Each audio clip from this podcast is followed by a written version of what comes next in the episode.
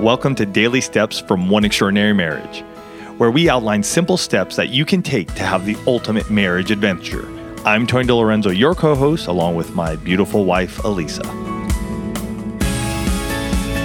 In today's show, we address a question Why is it so hard for my husband to meet my needs?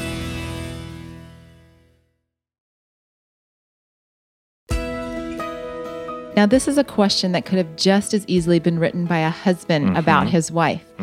Expectations around needs are one of the biggest struggles that couples face. And I know because we've done it, our, like I could have easily have said years ago, why is it so hard for Tony to meet my needs? Mm-hmm. And I'm sure, you know, he's he's just nodding his head right now, but I'm sure Tony could have said the same thing about me. And True. And it's not even stuff that's like all the way in the past. This is still conversations that we have now Totally. Right this is this is something that is an ongoing thing as couples grow and mature and there are a few reasons why needs aren't being met and there are strategies around each one of those reasons that we want to share in this particular show the first one is your spouse doesn't know what your needs are I know that sounds really simplistic, and maybe you're like, seriously, Lisa. No, I am being serious here. There are times when your spouse is not meeting your needs because he or she does not know what you need or expect. It's because you're playing this game. Well, if he really loved me, He would know. he would know. Or we I could say this, Tony and I have been together for 24 years. We've been together so long. You should just know what I want. Yeah, guessing game doesn't work well. It puts your spouse in a no-win situation. Because here's the thing. It's kind of a simple argument, but you know, what I liked to eat and where we ate when Tony and I were first dating. Tony and I, because we were, you know, poor college students when we first met, our dates revolved around Taco Bell mm. and the dollar menu at Taco Bell. Right. So that was great in 1994. In 2018, if he's bringing me Taco Bell, I'm kind of looking at the situation like, why, why are we eating Taco Bell? Now, there's nothing wrong with Taco Bell. It's just not where we go for dates now. Right. And so to, to be in that same mindset of, well, this is what you liked 24 years ago, I'm a different person. I just take her to In N Out Burger now. Well, okay, you know, so it's, it's a California thing. It's a California thing. But the two of you have been changing and growing for however long you've been together. Your needs change, not just over like extreme amounts of time, but even short periods of time. Maybe Yeah. you don't want a latte, maybe you want a mocha. Right? Maybe you want to try the missionary position and or you don't want to do the missionary position. You want to do, you know, like a side straddle. Eh, But if you don't say it, how is he supposed to know or how is she supposed to know? So you maybe you just haven't said what it is that you need. Or maybe you've said, I want this, but you haven't actually defined it. This is what I see happen most often with my coaching clients. Somebody will say, I want to have, uh, let's just use the sex example, I want to have great sex. And I'm sitting there on a coaching call and I'm like, I don't know what that means. And I look at the spouse, I'm like, do, do you know what that means? I mean, it's great. You, you've you've shared this need that you have. You've shared this expectation. But if you don't define what those words mean for your spouse, good grief, how are they supposed to? What what does great sex mean? Here's the thing, though, too. We, we talk so much about, in many of the shows, you'll hear us, we're, we're always really touching on that spot of emotional intimacy.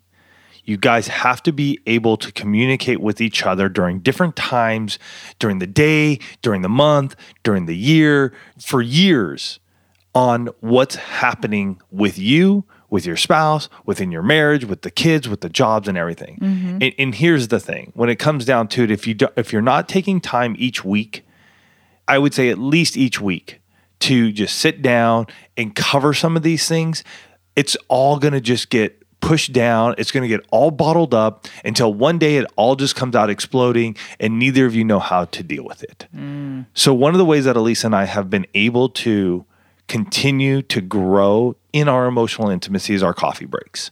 I think it's one of the best ways that on a weekly basis we have set aside time. And if you come back to us and say, hey, well, we're just too busy, then you guys really need to look at your calendar and find time for yourselves. Because if you want your marriage to be extraordinary, you're going to have to put time into it. Mm-hmm.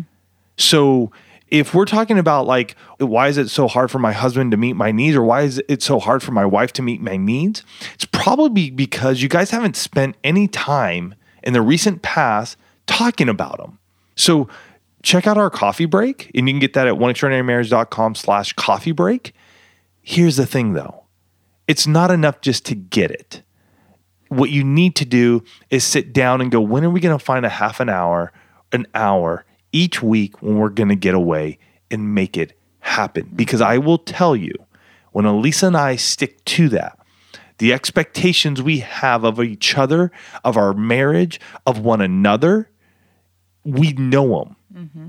And because of that, we grow. And that coffee break, I'm glad you mentioned the coffee break because that actually ties into the third reason that needs are not being met. And that's because there's such extreme disconnect in the marriage. You know, the first two we talked about, you know, maybe he or she doesn't know what the needs are. Maybe they're just vague mm-hmm. and, and they need a little more meat on the bones, right? To, to just flesh that out. But the third reason that needs aren't being met is because the two of you are in a season of extreme disconnect.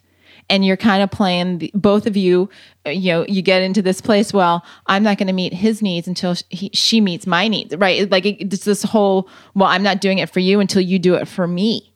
And that that becomes a self perpetuating cycle right the two of you need to create an environment and maybe you know maybe the coffee break is the only tool that you need maybe you need to use the coffee break along with a coach to say let's create an environment where these needs can be shared. Let's create an opportunity where where the hurts and the resentments because that's where the disconnect comes from right? right. Stuff that hasn't been said. Maybe these needs haven't been met for a long time and now you're just getting resentful.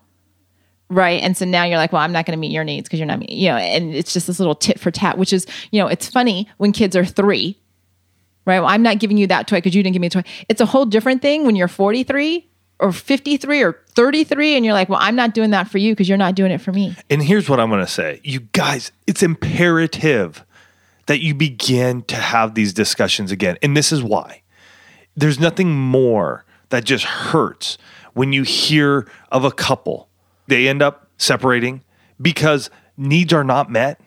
And guess what? They're met somewhere else. It's easy. In today's world, folks, it's easy. It's easy to get on your phone and meet somebody. It's easy to just hang out at the office and somebody starts making an advance on you. It's easy. And we don't want to see that happen in your marriage. So you really got to look at yourself in the mirror and go, Am I going to hold all this in? Am I not going to engage my spouse? Because if you're not, you need to understand that they may engage somewhere else. And that's not where you want to be because those emails hurt even more when we hear that a spouse has had an emotional affair, a physical affair. And really, had you guys just started down a path of just going, how can I meet your needs? I don't need to be resentful because you haven't met mine yet, but let, us start talking about this mm-hmm. so we can meet each other's needs. Because there was a time when we were so in love with each other, that we were so infatuated with each other, that we, we were willing to stand up before our friends and our family and everybody to say, I do. And if you did that, then you may need to sit down with each other and say, I do again. But this I do is, I do because I love you and I want us to have the extraordinary marriage we desire. For more information on this topic, check out oneextraordinarymarriage.com slash 346.